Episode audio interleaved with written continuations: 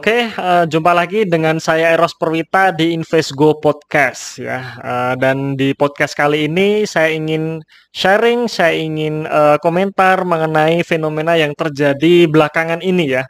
Karena belakangan ini uh, investor retail ya, para para investor retail ini sedang heboh nih, heboh karena ada uh, karena mereka ikut-ikutan apa yang dibeli ya, ikut-ikutan beli saham apa yang dibeli oleh si influencer saham ini. Jadi ada satu influencer ya, influencer saham yang di mana pengikutnya ini banyak gitu, pengikutnya banyak ya, dan dia mengincar saham tertentu. Kemudian setelah dia beli saham tersebut, ya dia me, istilahnya memarketkan gitu ya. Dia mempromosikan saham yang dia beli ini ke follower-followernya. Harapannya follower-followernya juga ikut beli. Dan ketika ikut beli ya uh, harga sahamnya naik, semua senang gitu kan ya. Semua senang, semua happy ya, semua cuan. Tapi ternyata yang dia incar salah ternyata prediksinya ya.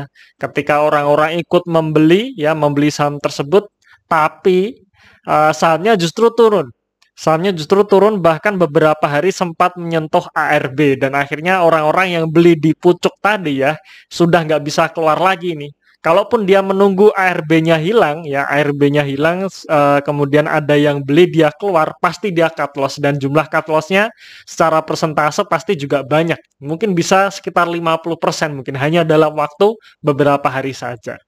Nah, sekarang kan pertanyaannya, kira-kira siapa yang salah ini? Ya si influencer saham ini atau para investor retail kita-kita ini yang jadi korban yang kita ikut-ikutan beli saham yang di di uh, apa namanya yang dipopulerkan atau dipromosikan si influencer tersebut itu. Ya menurut saya bisa dua-duanya salah gitu. Yang pertama, misalkan nih si influencer saham ini uh, kalau misalkan dia sengaja ya, dia sengaja dia membeli saham tertentu kemudian dia promosikan saham tersebut ke uh, inf, uh, ke followernya dan followernya beli harga sahamnya naik dan saat harga sahamnya di atas dia jual duluan sebelum para followernya pada menjual ya alias dia memanfaatkan followernya untuk dia mencari profit ya dia salah gitu ya. Influencer tersebut salah ya. Dia artinya memanfaatkan followernya untuk kepentingan pribadi tanpa memperdulikan para followernya. Ya, itu salah ya. Menurut saya itu salah. Nah, kemudian uh, bagaimana dengan si si korbannya ini, uh, si para para investor retail yang dia menjadi followernya si influencer tersebut dan kemudian ikut-ikutan untuk membeli saham tersebut itu. Ya menurut saya, ya menurut saya jika si investor retail ini atau kita yang menjadi korban kita ikut-ikutan beli saham tersebut tanpa adanya dasar analisa apa pun itu, ya menurut saya ini juga salah itu. Jadi kita pun sebagai korban yang kita hanya percaya begitu saja dengan uh, saham yang dipromosikan kemudian kita ikut beli ya, kemudian ternyata yang dibeli uh, saham tersebut justru turun dan kita teriak-teriak ya menurut saya itu juga salah gitu. Ya, makanya di sini ya podcast kali ini saya kasih judul stop ikut-ikutan bandar gitu. Ya stop ya, kita jangan ikut-ikutan gitu ya. Kita jangan sekali-kali ikut-ikutan beli saham tanpa tahu nih analisanya apa. Ya karena semua orang punya tujuan yang berbeda gitu ya. Saya meyakini hal seperti ini. Uh, bursa saham ini bursa yang sangat dinamis ya pasar yang sangat dinamis karena pergerakan harga saham ini dipengaruhi oleh persepsi maupun uh, perasaan ya, perasaan atau kondisi mental semua pelaku pasar. Ya. Dan uh, apa namanya sifat orang ini berbeda-beda gitu ya, berbeda-beda. Jadi intinya ketika ada saham yang uh, ketika semua orang beli saham tersebut ya pasti akan naik harga sahamnya. Ketika semua orang jual ya pasti akan turun. Itu berlaku uh, berlaku di bursa saham ini. Nah, karena sangat dinamis, maka saya juga percaya bahwa tidak ada satu metode yang benar-benar 100% itu berhasil gitu. Ya, dan itu saya mempercayainya gitu. Jadi uh, dengan dinamisnya bursa saham ini ya tidak mungkin ya tidak mungkin di bursa ini hanya ada satu metode, tapi pasti akan ada banyak metode.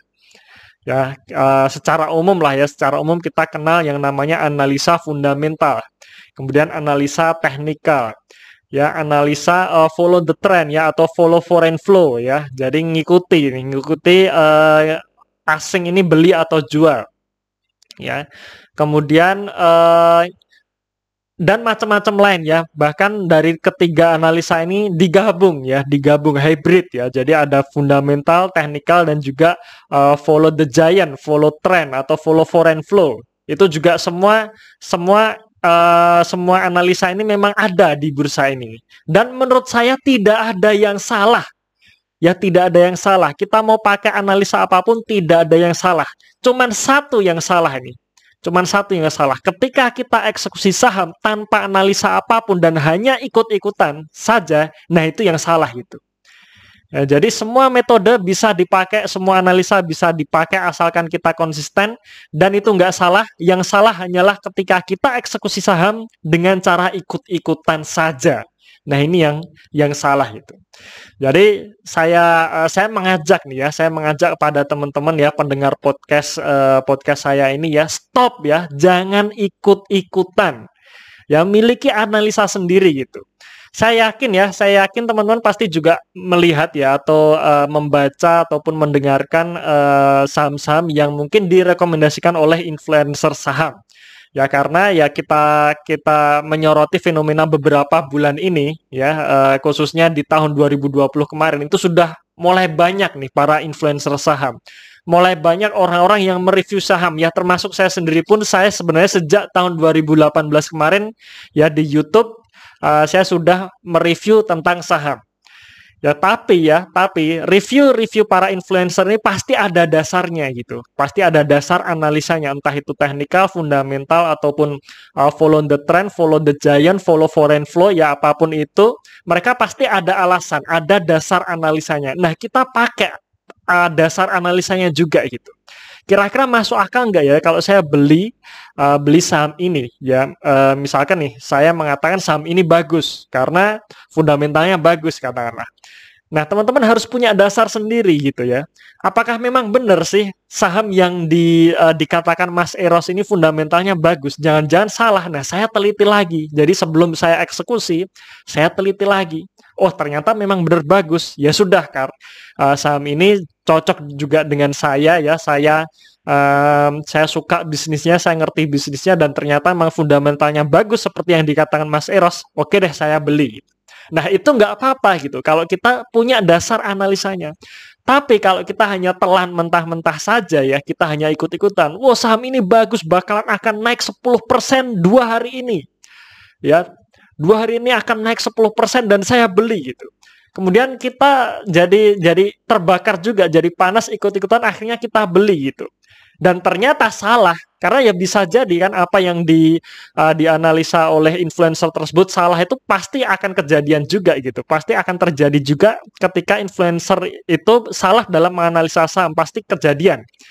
Nah ketika kita terlanjur nelan mentah-mentah kita ikut beli saham tersebut dan ternyata salah ya kemudian kita teriak-teriak gitu. Ya nggak bisa juga kalau menurut saya gitu ya jadi menurut saya uh, jangan sampai kejadian seperti itu gitu. Jangan sampai kita hanya telan mentah-mentah kita ikut-ikutan dan ternyata ketika sahamnya turun ya kita salahkan orang lain gitu. Ya jangan gitu, nggak bisa juga gitu. Kita juga juga kadang perlu introspeksi diri gitu ya. Jangan-jangan memang memang uh, saya nggak ngerti bisnisnya ini gitu. Saya nggak tahu valuasinya ini. Kenapa kok saya ikut-ikutan gitu ya? Jadi ya sekali lagi ya teman-teman sekalian nggak bisa kita hanya ikut-ikutan itu nggak bisa dan itu cara yang salah. Ya cara yang salah. Kita jangan ikut-ikutan. Kita harus miliki analisa kita sendiri. Ya kita bisa ikut rekomendasi orang lain, tapi kita juga pelajari dasarnya apa. Kemudian harus kita yakin ini. Oh ternyata memang dasarnya betul. Nah makanya saya beli saham tersebut. Itu oke okay, gitu. Tapi kalau hanya sekedar ikut-ikutan, ya itu yang salah. Ya, jadi saya mengajak teman-teman sekalian ya stop jangan ikut-ikutan bandar ataupun siapa pun ataupun influencer siapa pun termasuk saya sendiri ya jangan ikut-ikutan saya uh, kalau misalkan teman-teman nggak pegang metode yang saya pakai gitu. Nah, Nah, jadi uh, semoga ya, semoga semoga pesan ini bisa bisa apa namanya bisa menjadi bahan renungan kita. Jadi intinya ya kita uh, kita harus harus belajar gitu. Intinya ya kita belajar ya. Kita jangan hanya cari instannya saja ya. Tetap harus belajar. Tetap harus melalui proses proses pembelajaran yang kadang ini membutuhkan waktu yang cukup lama. Ya nggak apa-apa gitu nggak apa-apa karena ya memang di dunia ini nggak ada kesuksesan yang tiba-tiba instan nggak ada. Semua pasti melalui proses proses pembelajaran proses proses analisa ya proses salah mengambil keputusan itu pun juga bagian dari uh, dari pembelajaran kita dan itu harus kita lalui semua gitu. Jadi nggak bisa kita instan ya Oke ya, um, semoga semoga pesan ini terserap ya. Jadi intinya stop ikut-ikutan bandar. Nah selanjutnya pertanyaan selanjutnya, oke Mas Eros, kalau gitu kira-kira saya enaknya pakai metode apa ya? Karena tadi Mas Eros bilang nih bahwa di bursa saham ini uh, tidak hanya sekedar satu metode, tapi ada banyak metode yang bisa dipakai. Nah kira-kira apa yang cocok buat saya? Ya gitu ya. Itu adalah pertanyaan selanjutnya dan ingin ingin uh, di podcast kali ini saya ingin men-sharingkan metode yang saya pakai yaitu value investing ya. Jadi saya memang dalam dalam uh, investasi di saham ya. Sampai saat ini saya masih pure menggunakan analisa dari valuasi ya, value investing. Jadi saya tidak uh, tidak uh, apa namanya tidak menarik garis support resisten. Saya tidak Uh, saya tidak mengamati for, uh, foreign flow ya ataupun uh, asing masuk atau keluar saya tidak mengamati itu. Saya juga tidak mengamati bandar-bandar ataupun broker-broker yang melakukan pembelian atau penjualan dalam jumlah yang banyak. Saya tidak mengamati itu semua.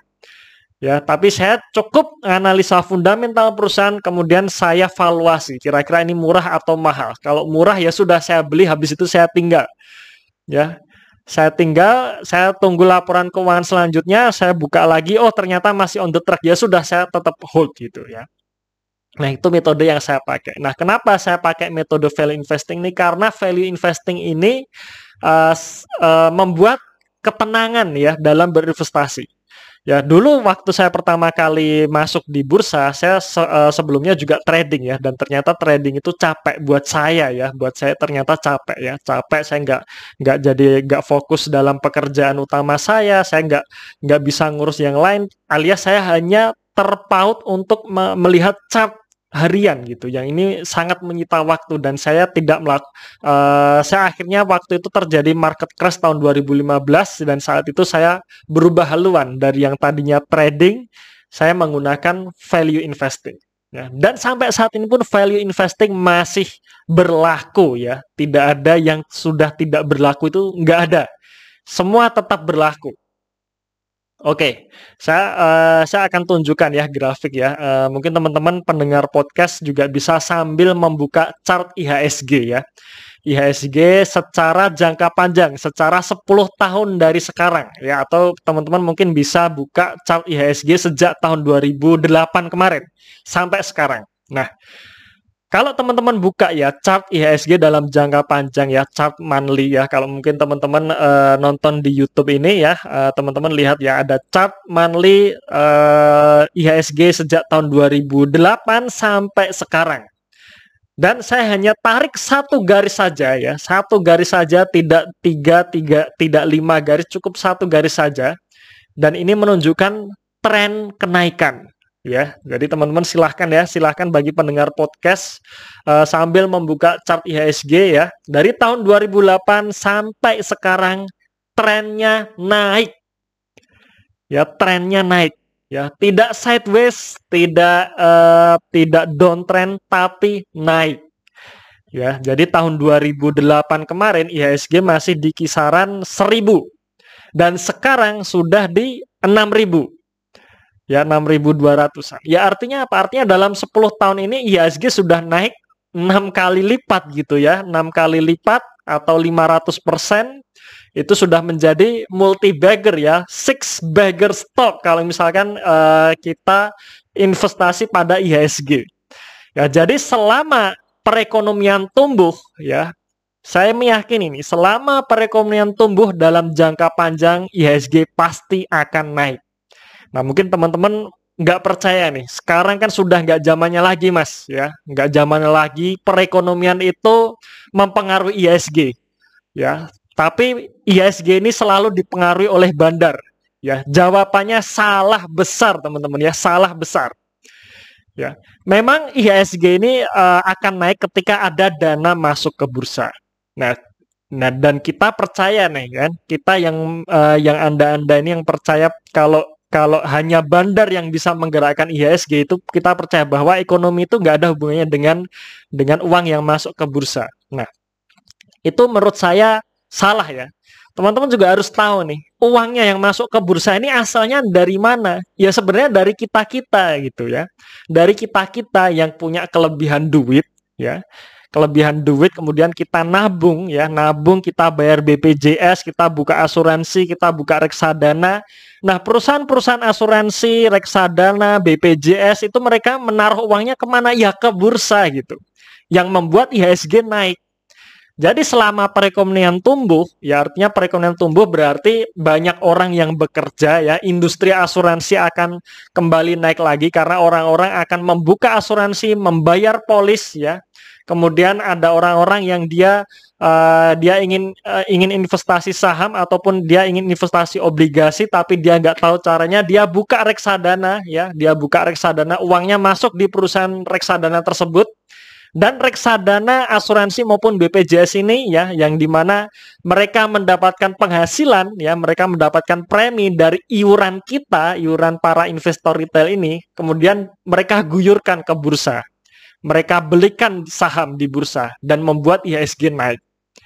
Ya, jadi artinya apa? Artinya ya tetap ada hubungannya gitu. Ketika ekonomi tumbuh dalam jangka panjang, ya dalam jangka panjang IHSG juga pasti akan naik. Ya, jadi salah besar kalau misalkan IHSG itu bukan karena ekonomi, ya bukan karena ekonomi tapi hanya karena bandar ya. Yang di mana kalau teman-teman tahu bandar ini ya perusahaan asuransi perusahaan reksadana BPJS ini mereka mereka ini bandar uangnya dari mana? Ya dari kita kita ini gitu. Ya alias ya sebenarnya yang membuat IHSG naik itu ya kita tabungan kita gitu. Nah maka ya tetap selama ekonomi tumbuh pasti IHSG akan naik. Ya insya Allah saya yakin pasti akan naik gitu. Nah, teman-teman kalau melihat fenomena ini ya, fenomena dalam tren ya, tren jangka panjang bahwa IHSG akan selalu naik. Nah, teman-teman sekarang bisa pilih. Teman-teman cukup beli sekali habis itu ditinggal ya dalam jangka panjang nanti akan naik dengan sendirinya atau teman-teman memanfaatkan fluktuasinya. Ya karena memang betul, karena memang tidak akan selalu naik ya dalam jangka pendek ya. Dalam jangka pendek itu tidak akan selalu naik. Pasti ada fase-fase di mana uh, di mana IHSG akan turun ya di mana ISG akan turun.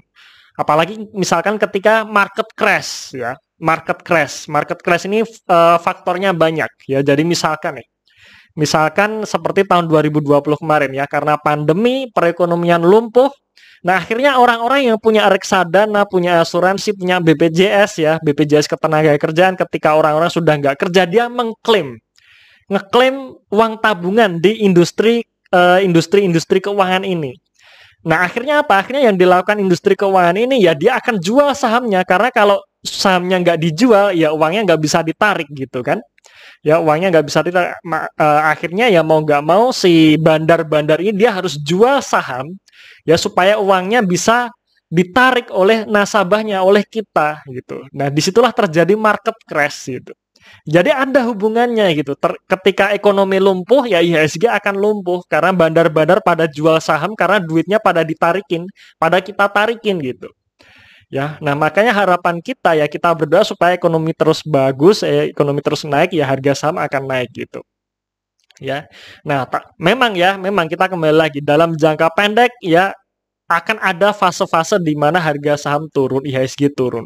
Nah, di sinilah yang biasanya dipakai para trader ya, para trader untuk memanfaatkan fluktuasi tersebut untuk mencari duit gitu.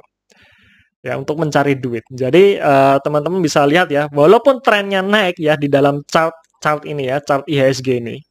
Trennya naik, tetapi di perjalanan kenaikan IHSG ini ada fase-fase di mana IHSG akan turun ya seperti di tahun 2013 turun. Tahun 2015 ada market crash turun lagi. Tahun 2018 ya saat uh, apa namanya saat dimulainya perang dagang Amerika Cina ISG juga turun. Kemudian saat ada pandemi COVID-19 ISG turun lagi. Ya, tapi akhirnya naik lagi gitu. Dan seterusnya. Nah, di sini ya, di sini teman-teman bisa lihat nih.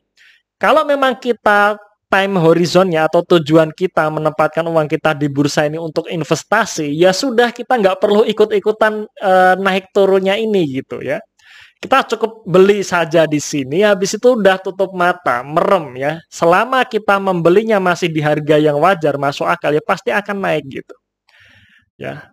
Berbeda kalau teman-teman yang memang kerjaannya trading gitu ya. Kerjanya trading setiap hari uh, ngelihatin uh, bursa saham ngelihatin chart pergerakan harga saham ya teman-teman bisa manfaatkan ini gitu ya. Nah Kenapa saya menggunakan value investing? Ya ini karena sudah jelas ya namanya value investing berarti kita berinvestasi pada value perusahaan. Nah, value perusahaan ini tidak bisa terbentuk dalam jangka pendek, tapi harus jangka panjang, harus di atas satu tahun. Nah, makanya ketika kita pakai value investing, ya nggak usah kita bandingkan dengan mereka para trader gitu. Karena mereka para trader ya fokusnya di pergerakan harga saham. Tapi kalau kita para value investor ya kita fokusnya pada value. Berbeda tujuannya. Berbeda tujuan, berbeda metode, berbeda cara eksekusi gitu. Nah, teman-teman tinggal pilih-pilih yang mana gitu. Atau mungkin bisa dua-duanya bisa juga, tapi kalau mau dua-duanya ya di split ya, rekeningnya dibedakan. Jangan satu rekening itu ada yang trading, ada yang investing, itu nanti akan uh, akan kita susah dalam menilai kinerja portofolio kita gitu. Ya. Jadi sekali lagi tergantung ke, teman-teman nih, teman-teman time horizonnya pendek atau panjang. Ya, kalau saya panjang, makanya saya pilih value investing dan pasti akan naik selama kita membeli perusahaan yang bagus di harga murah. Catatannya di harga murah ya, di bawah uh, harga wajarnya. Habis itu ya sudah kita, tinggal kita tunggu saja gitu ya. Tinggal kita tunggu saja, kita nggak perlu harus lihat chart harian. Pasti insya Allah akan naik dengan sendirinya. Nanti akan terbentuk uh, terbentuk keseimbangan baru ya di mana kalau uh, katakanlah bandar-bandar ini juga akan melihat nih oh ini perusahaan bagus tapi kok harganya belum naik. Dia akan pasti akan beli saham tersebut sehingga sahamnya pun juga akan naik. Nah, jadi malah saya bisa menyimpulkan ya value investing itu adalah ketika kita bisa mendahului bandar karena ini saya praktekkan sendiri ya ketika uh, di tahun 2020 kemarin pertengahan tahun ya saya saya sudah beli saham waktu itu saya uh, kebetulan tanya ini teman-teman saya yang kerja di perusahaan reksadana ya. Uh, ya berarti kita anggap bandar itu kan karena teman saya kerja di perusahaan reksadana yang ngelola dana sampai ratusan miliar hanya untuk main di saham. Ya, jadi itu salah satu bandar juga dan saya tanya gimana posisi bro masih wait and see gitu. Padahal di situ di pertengahan tahun 2020 ini banyak banget saham-saham yang masih murah dan mereka masih wait and see. Nah, kenapa harus kita harus menunggu bandar kalau seperti itu? Ya pumpung murah kita masuk dulu. Masuk dulu habis itu ya sudah nungguin bandar sadar itu ya. Bandar kalau baru sadar ini baru dia akan um, akan menciptakan news ataupun dia akan uh, apa namanya akan um, uh, apa menyebarkan rumor-rumor yang membuat si saham ini jadi kelihatan cantik, kelihatan bagus, akhirnya bandar masuk diikuti dengan semua semua apa namanya semua followernya juga akan masuk yang membuat harganya tinggi. Tapi kita sudah masuk duluan gitu. Ya, kita masuk duluan karena kita melihat nih ini value-nya bagus dan sekarang harganya masih murah. Nggak mungkin orang nggak akan beli nantinya gitu. Pasti nantinya orang tersebut akan beli saham ini.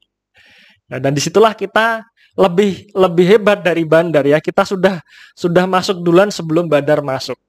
Ya itulah menariknya value investing. Dan ya ujung-ujungnya ketika kita bicara mengenai value investing, maka time horizonnya harus panjang ya. Harus panjang. Kita nggak bicara mengenai satu bulan, dua bulan saja, tapi satu sampai dua tahun. Ya satu sampai dua tahun dan itu pasti akan naik. Ya insya Allah pasti akan naik. Ya, tapi berbeda ya sekali lagi berbeda jika teman-teman memutuskan untuk menjadi trader nih. Trader ya teman-teman harus selalu waspada gitu. Ketika teman-teman lengah sedikit saja ya langsung pasti harganya turun dan Eh, teman-teman akan cut loss gitu ya, akan kehilangan uang. Oke, ini saya tunjukkan beberapa uh, beberapa slide ya. Uh, kalau misalkan nih, misalkan teman-teman yang sudah punya rekening saham ya, teman-teman silahkan buka aplikasi sahamnya, kemudian teman-teman pilih nih, pilih menu foreign ya. Menu foreign ini saya contohkan nih, saham Adaro ya, saham Adaro uh, foreign ya. Nah, teman-teman di sini bisa lihat ya bahwa uh, saham Adaro ini di beberapa hari terakhir, di beberapa minggu ini, di, di dua minggu ini, investor asing pada jual gitu yang menyebabkan harga saham Adaro turun gitu ya. Nah, para investor asing jual gitu. Nah, selanjutnya bagaimana dengan kita? Apa kita akan ikut-ikutan? Ya tunggu dulu, karena kita nggak tahu nih kenapa investor asing itu jual gitu. Apa alasan dia jual? Apakah kita hanya ikut-ikutan saja ketika investor asing jual, kita juga akan jual? Ya jangan, itu salah sekali lagi ya. Kita harus analisa lagi. Oh mungkin investor asing ini adalah adalah mereka yang uh, mereka yang memang trading gitu ya trading. Dia mengincar di uh, mengincar hanya beberapa persen saja. Dia untung untung dua persen tiga persen dijual bisa juga gitu. Atau jangan-jangan ya jangan-jangan investor asing ini sudah punya saham Adaro sejak tahun kemarin sejak harga sahamnya 700 dan kita baru malu, mulai masuk di tahun ini di harga 1500 Ya kalau kita ikut-ikutan jual ya kita rugi gitu. Ya kita rugi. Nah, makanya kita harus pelajari lagi. Kira-kira kalau misalkan kita punya Adaro, kira-kira ketika uh, investor asing jual, kita mau ikut jualan enggak nih? Apa dasarnya gitu? Ya karena sekali lagi kita nggak tahu nih investor asing ini sudah punya Adaro sejak kapan kita nggak tahu ya mereka loss atau profit kita nggak tahu gitu kita hanya sekedar ikut-ikutan saja yang ngomong-ngomong foreign ini kan juga cuman bukan cuman satu dua perusahaan saja tapi banyak perusahaan gitu ya. Namanya kita hanya jangan sekedar ikut-ikutan, kita teliti lagi gitu. Ya ini mengenai foreign flow. Nah, apakah kita mau melihat seperti ini terus setiap hari? Ya silahkan kalau memang misalkan analisa kita adalah kita mengikuti asing ya, mengikuti uh, flow dari asing, ya berarti kita harus melihat secara harian gitu secara harian kalau kita uh, seorang trader yang pekerjaannya memang jual beli saham setiap hari ya mungkin oke-oke saja tapi bagaimana kalau kita punya pekerjaan lain di luar yang kita nggak sempat uh, untuk melihat chart setiap hari. Bisa nggak? Susah ya susah. Saya dulu sih susah ya saya nggak tahu. Mungkin kalau teman-teman ternyata masih mudah masih bisa dijangkau ya nggak apa-apa silahkan aja gitu ya.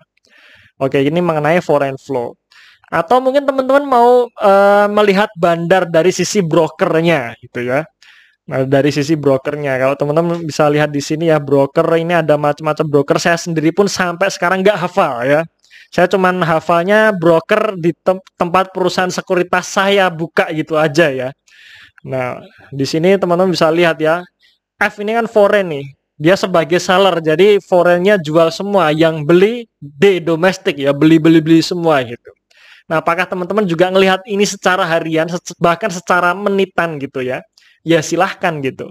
Kalau saya, saya nggak mampu karena saya biasanya setiap uh, siang harinya saya ada pekerjaan lain. Saya punya bisnis yang yang saya harus fokus di bisnis saya gitu, nggak bisa saya tinggal gitu. Ya. Atau kita mau hanya sekedar ikut-ikutan influencer ya. Jadi kalau teman-teman bisa lihat di sini memang ya ketika si influencer tersebut tebakannya benar ya nebak-nebak harga saham dan tebakannya benar, dapat nih jackpot. Ya di sini kalau teman-teman punya saham saham film ini masih di sini ya. Jadi sekitar harga 200-an atau 200 kurang kemudian dalam hanya waktu beberapa hari harganya jadi 400 dapat tuh jackpot 400% gitu. Tapi masalahnya kita tenang nggak nih kalau kita dapat jackpot 400% hanya beberapa hari gitu.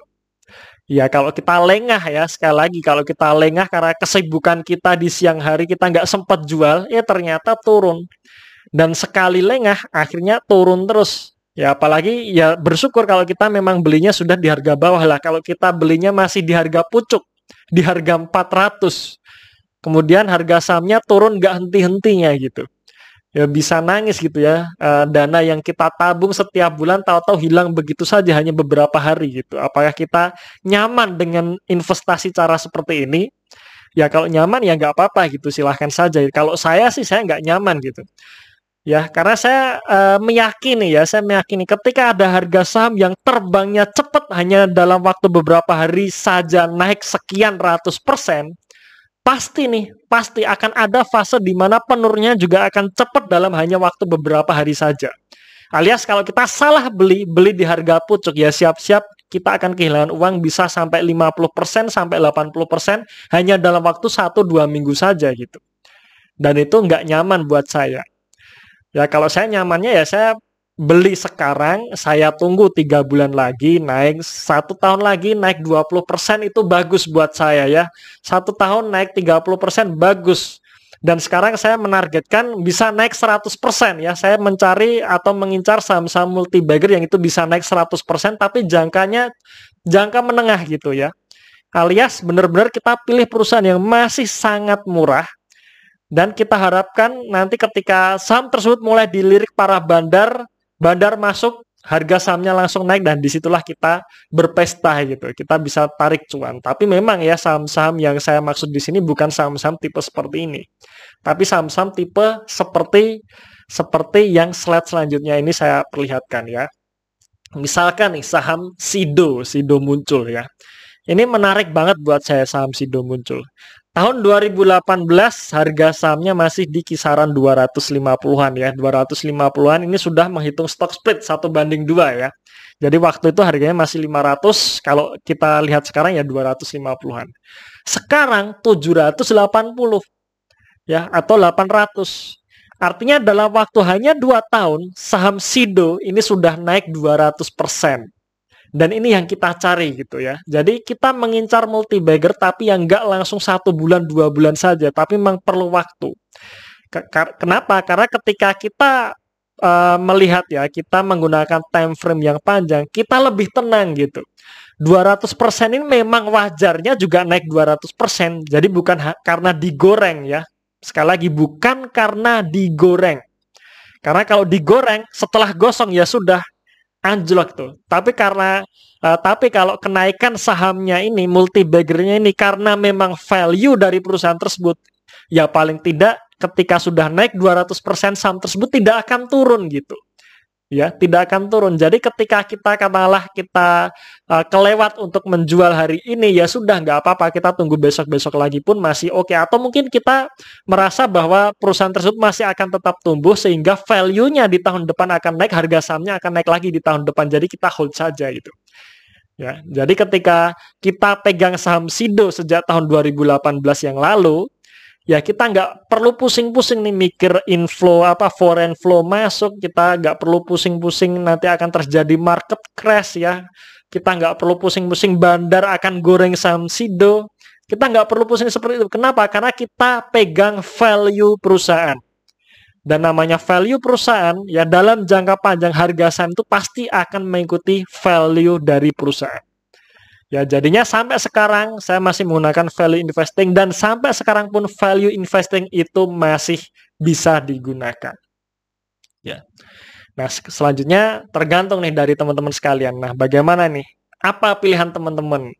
Apakah teman-teman memang cari duit dari fluktuasi harga saham alias teman-teman menjadi trader yang artinya ya teman-teman berarti benar-benar bekerja di bursa setiap hari. Alias setiap hari harus standby nih standby di bursa ya jangan sampai lengah satu hari pun karena ketika lengah ya sudah uang, uang Anda akan hilang gitu. Ya, itu bisa uh, bisa juga dan bisa sukses juga gitu. Bisa sukses juga.